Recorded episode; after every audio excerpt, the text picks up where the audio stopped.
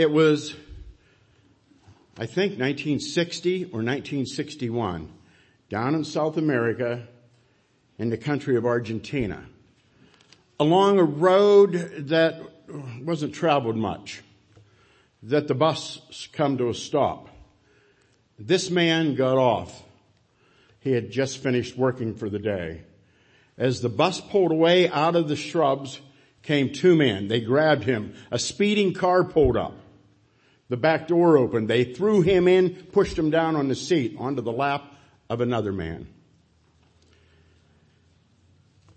The man on whose lap the seized person was laid was silently praying. Is it him? Is this the one? Did we get the right guy? Oh Lord, I hope we did. After they verified some scars and marks, they found out it was him. They had seized and captured Adolf Eichmann, the orchestrator of the Holocaust, who played a huge role under Hitler to exterminate Jewish people. He somehow was managed to be taken out of the country and back to Israel, to Jerusalem, where he would stand trial for war crimes. Oh, a big international incident occurred. Argentina was furious when word of this got out, that their sovereignty had been violated. An inter, or UN crisis was going on. But I think it was Golda Meir.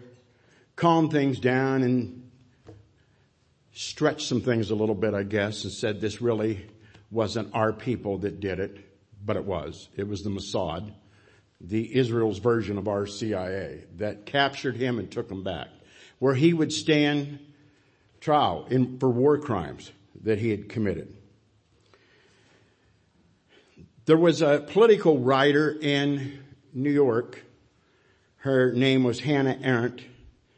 She was a political writer and she asked if she could go observe the trial and report on it and write on it. And she had written on such things as the Holocaust, Holocaust, the final solution. The New Yorker granted her permission. So she made the trip and on the way, she was excited to be there and do her job of reporting it, but she admitted she was a little scared. In fact, maybe she was terrified. I don't know if I want to be in the room, the same room as that monster. What will he be like? Will I be terrified when I see him? Will there'll be horns growing out the side of his head?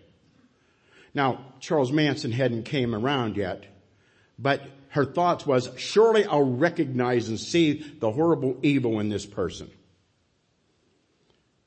What kind of monster would she find?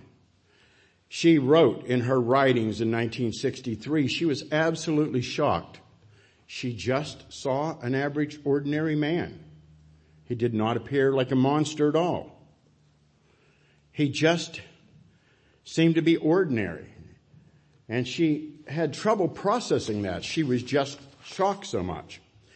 In her writing, she coined a phrase, and she used it over and over again, called the banality of evil. Banal, pronounced like canal, banal means cliched or ordinary or commonplace. So she was writing and saying, it was just seems like out of the ordinary or the common that this horrific, terrible evil had taken place. Now her readers totally misunderstood it. They were furious with her.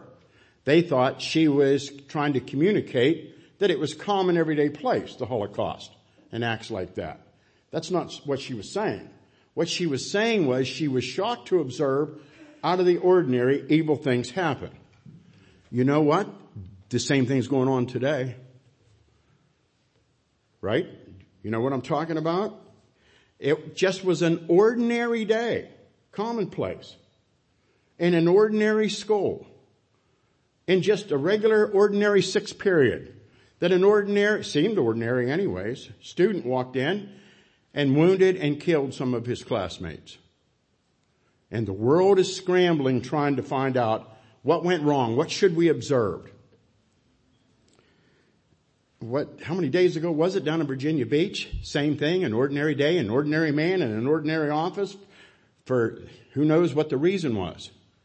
shot and killed several of his co-workers. I was off work sick that day when Timothy McVeigh blew up that building in Oklahoma City, killing many people, including children.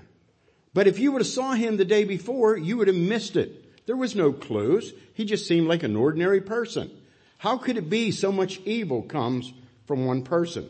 A reporter, almost similar to what Arendt had said, went to interview Timothy McVeigh about a year after that happened. And said, when I first walked in, the first thing he said to me, it looks kind of chilly out there today. Is it cool? Immediately shocked and thinking, he's talking like a normal person. And said about some things about upstate New York and so forth. He said, though he didn't seem to have any remorse for what he did. In fact, he said he thought it was necessary because he had an agenda and something he was going on about against the government for. And though there were casualties that had, it was necessary. Back to Eichmann, Arendt found this to be really disturbing. He too showed no remorse. What he said was, listen, I just went to work like all of the rest of you. I went to work every day. I did what my boss told me. And if it was wrong, you gotta blame my boss. I just did what I was told. Arendt observed that she didn't think he was this monster. She thought, well, she said he may be stupid. He may not have used his brain at all. But she found this evil act to come out of the common. Let me say this before we get to today's text for our country and our community where the evil seems to be on the rise. The further that we turn from God, the further that we let sin take over ourselves, these acts will occur more frequently. Some of them, most of them, most of them will not be sensational. But nonetheless, there'll be smaller acts of evil and even coming from Christians. Rudeness and anger and on and on. Adam and Eve, uh, I always go back to that when I think of sin and their sons. Let me just read you a little bit from Genesis 4 about Cain and Abel. When it was time for the harvest, Cain presented some of his crops as a gift to the Lord. Abel also brought a gift, the best portions of the firstborn lambs from his flock. The Lord accepted Abel and his gift. He did not accept Cain and his gift. And this made Cain very angry and he looked dejected. Anger and sin was brewing up in his heart. He got a warning, by the way, so do we. We have something he didn't have. We have scripture and we have church services and we have Sunday school lessons and we have Bible studies and a whole variety of way to be warned from God about the sin in our life. But God went directly to Cain and said, why do you look so angry? Why are you so dejected? You will be accepted if you do what is right. But if you refuse to do what is right, watch out. Sin is crouching at the door and it's eager to control you. You must subdue it and be a master over it. In other words, there's some effort from all of us when God gives us a warning because he gives us free will to choose whether we're going to do what he wants to or not. There's some help for us in the text that we had today, have for today, and it's in the book of Micah. We're going to be in chapter six, but before we get there, I just want to give you a little bit of overview of what's going on at this time. God is speaking to the rulers of the northern kingdom Israel and the southern kingdom Judah, and particular to the capital cities where the leaders are, Samaria and Jerusalem. And he says this through the prophet Micah. Listen, you leaders of Jacob, you rulers of Israel. Should you not embrace justice? God's accusing them right now. You ought to be the champions of justice, but you're the ones that are distorting justice. You're the ones that's taking advantage of people instead of the one that's protecting them, which is your responsibility.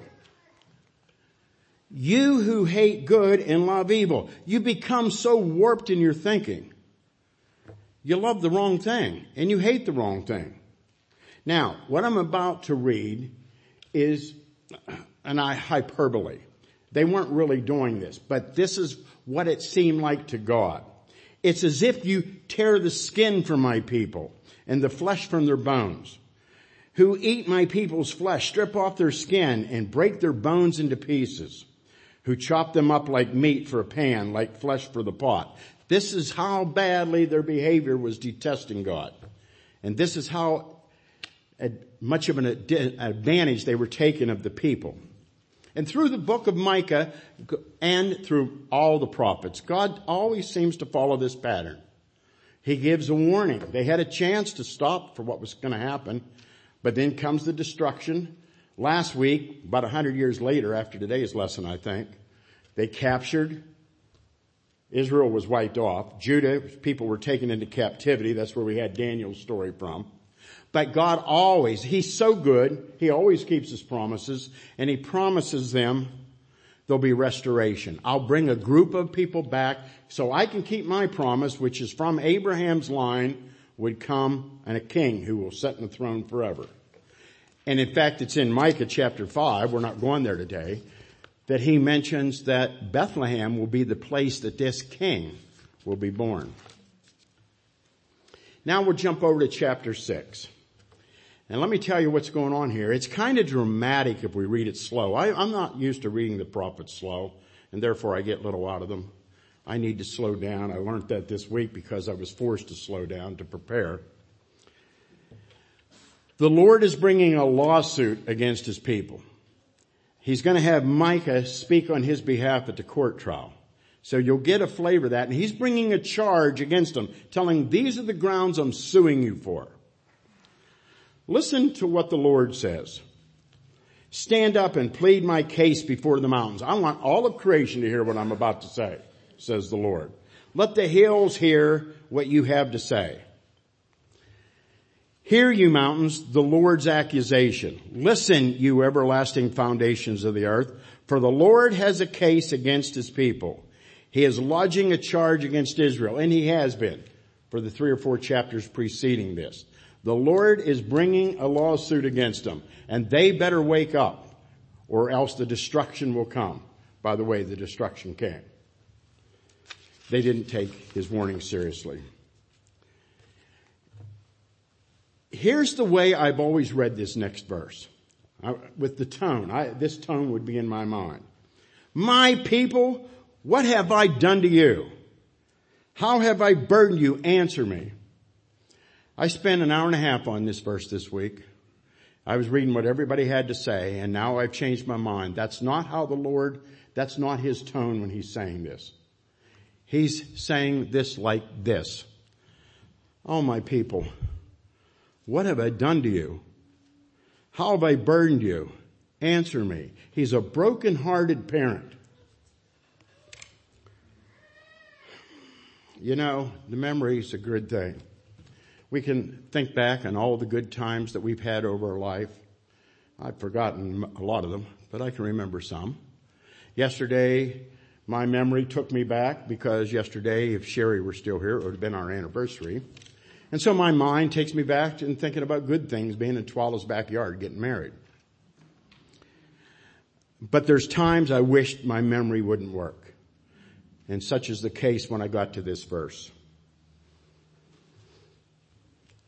I was going upstairs to my bedroom at the age of 15 when the state police car pulled out of the driveway. Sitting down below me in the kitchen down below was my aunt and uncle and my mother. Now, I had a register in my bedroom floor with no ductwork going to it. It just, if you opened it, it went down into the kitchen. And the only way my bedroom was heated if the warmth from the kitchen floated up to my bedroom. And I never liked it hot, and so that was just fine with me. In fact, I don't like it hot today either.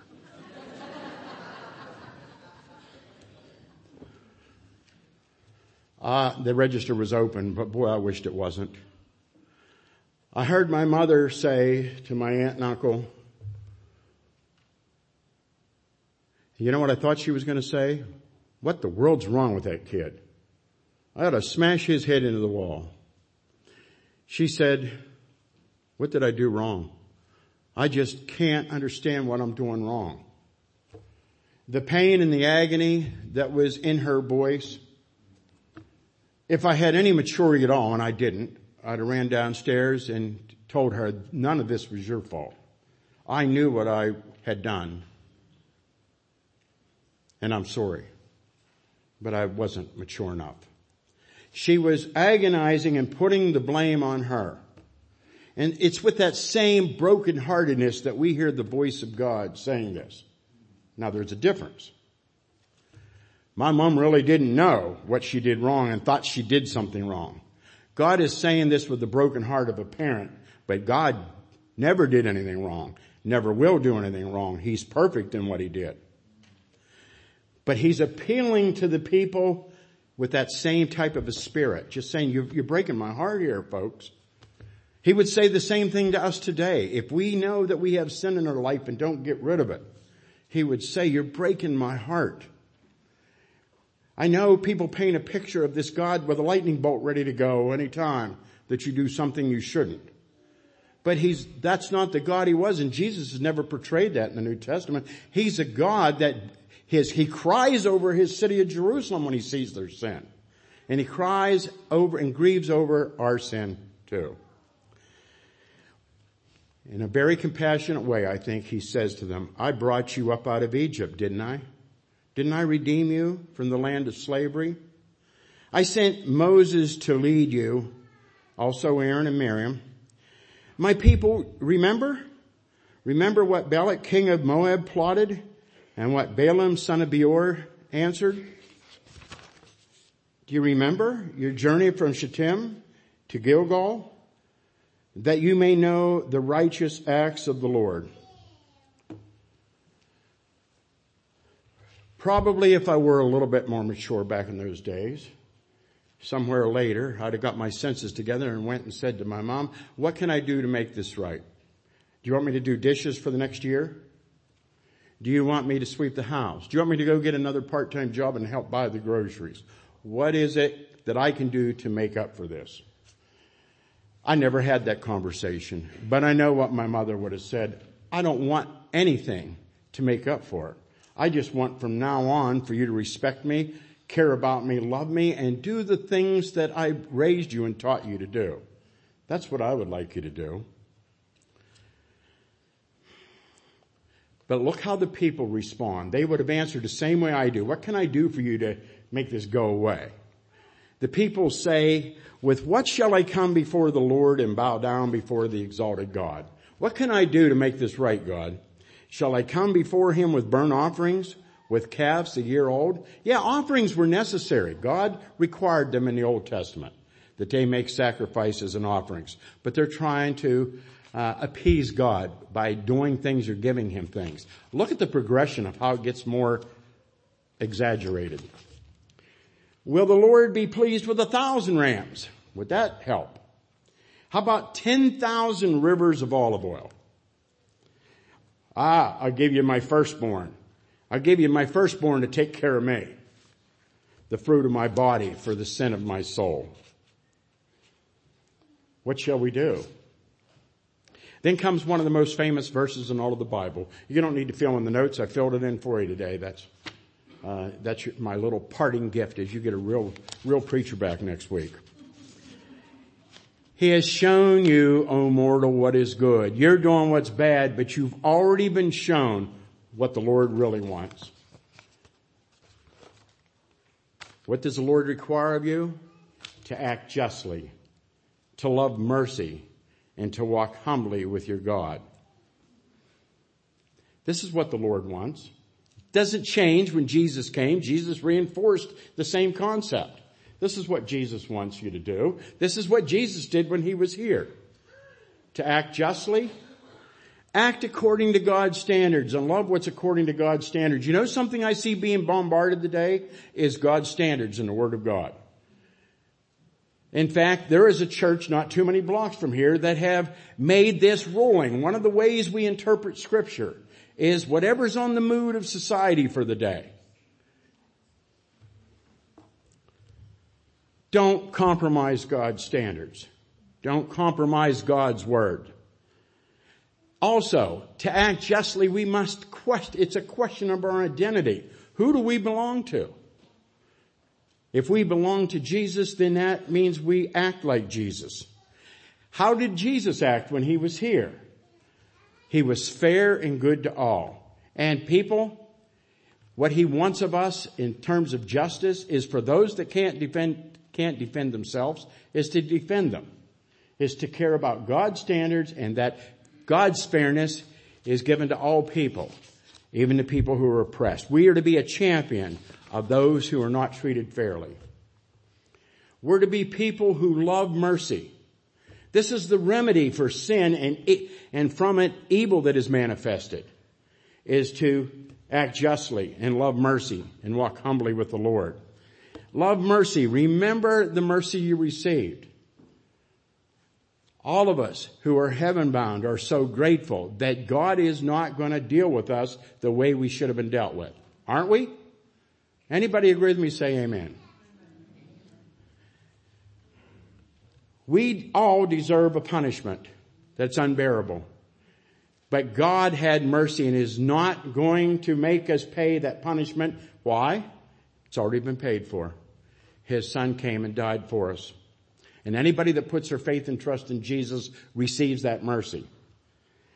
We are to be people who enjoy being like the Lord, giving mercy to whoever we can. What does that look like to give mercy? It means when somebody hurts you, somebody does something and crushes your ego, crushes your heart, hurts you, maybe you have a right to bestow some type of judgment on them or reaction.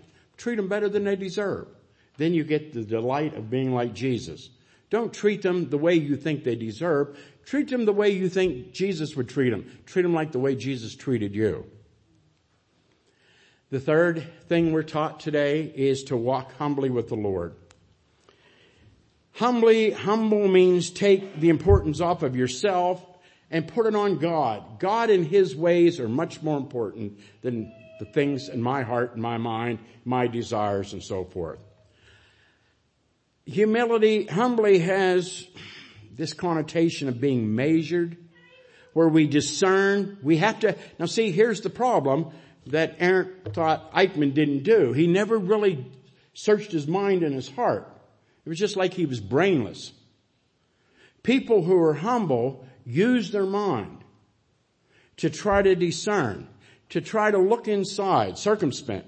In other words, they're self-reflective. And here's the danger, everybody. If we're not all self-reflective and we don't find sin that's in our heart, it can manifest itself in evil.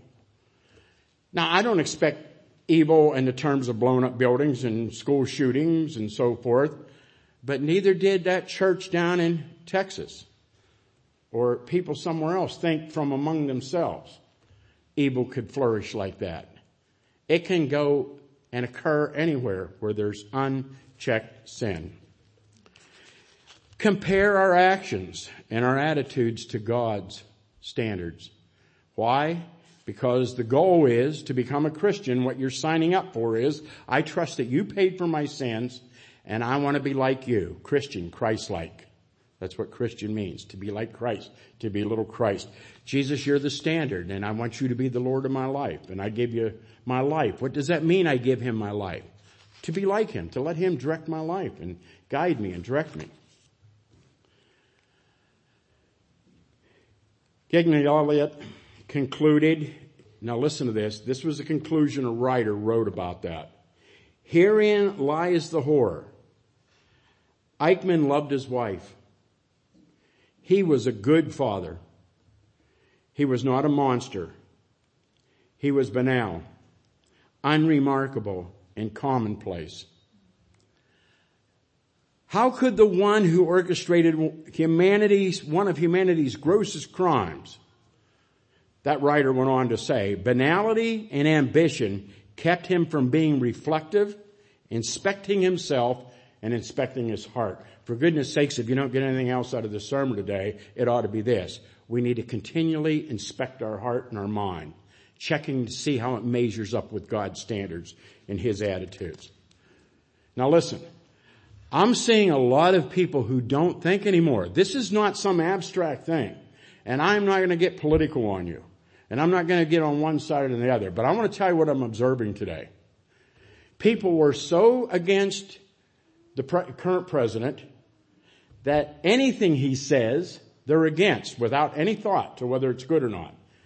And the people that are for him are so set that the other side is always wrong, they won't think for themselves. You need to read the scripture, people. I need to read the scripture, and we do, and we need to think and start thinking for ourselves and processing things. So evil doesn't occur. I don't take other people's opinion and assume everybody's always going to be right. You see, that's assuming that out of the ordinary evil can't come, and that's not true. It's out of the ordinary commonplace that it can occur.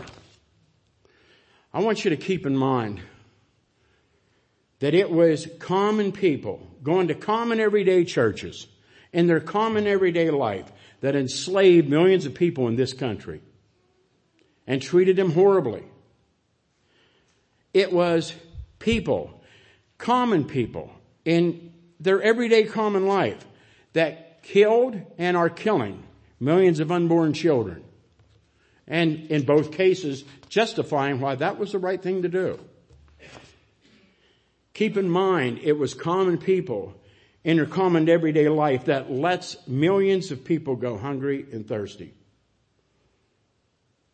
We don't have to look too far to find evil. It's right here among us. And the cause of it, I don't care. You can sit down. Adam and Eve, Adam and Eve in that situation. Do you think the next day at the dinner table after Abel was murdered, do you think the conversation went something like this? Well, I don't know, Eve. We should have saw that coming. That he, Cain started having those crazy eyes. Or did they just say, where did this come from? It comes, came from the sin inside of his heart. He didn't heed the warning. He didn't eradicate the sin and it manifested itself into evil. Common people in common everyday life can not rise to the occasion and rescue those who need help themselves. So let me conclude by asking you a question today. Does God want us to get together to worship Him? Well, sure He does. Does He want us, in, when we take up offerings and so forth, does He want us to give generously to Him in our offerings and of our time and energy? Well, sure. Those are good things. Does He want us to read our Bible? Yeah. And pray and do the other things of Christian discipline. But that's not the important thing. That's not what God wants the most. God wants your heart. He wants you to love Him. That's why we were created. We were created. He wanted people He could love. He gave us the ability to, to decide whether we would love Him or not.